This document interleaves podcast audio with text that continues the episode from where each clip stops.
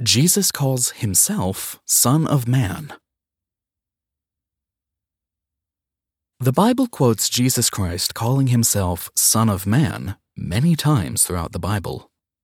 The reference to the Son of Man is used 80 times in the Gospels, and 30 of them are in the Gospel of Matthew alone.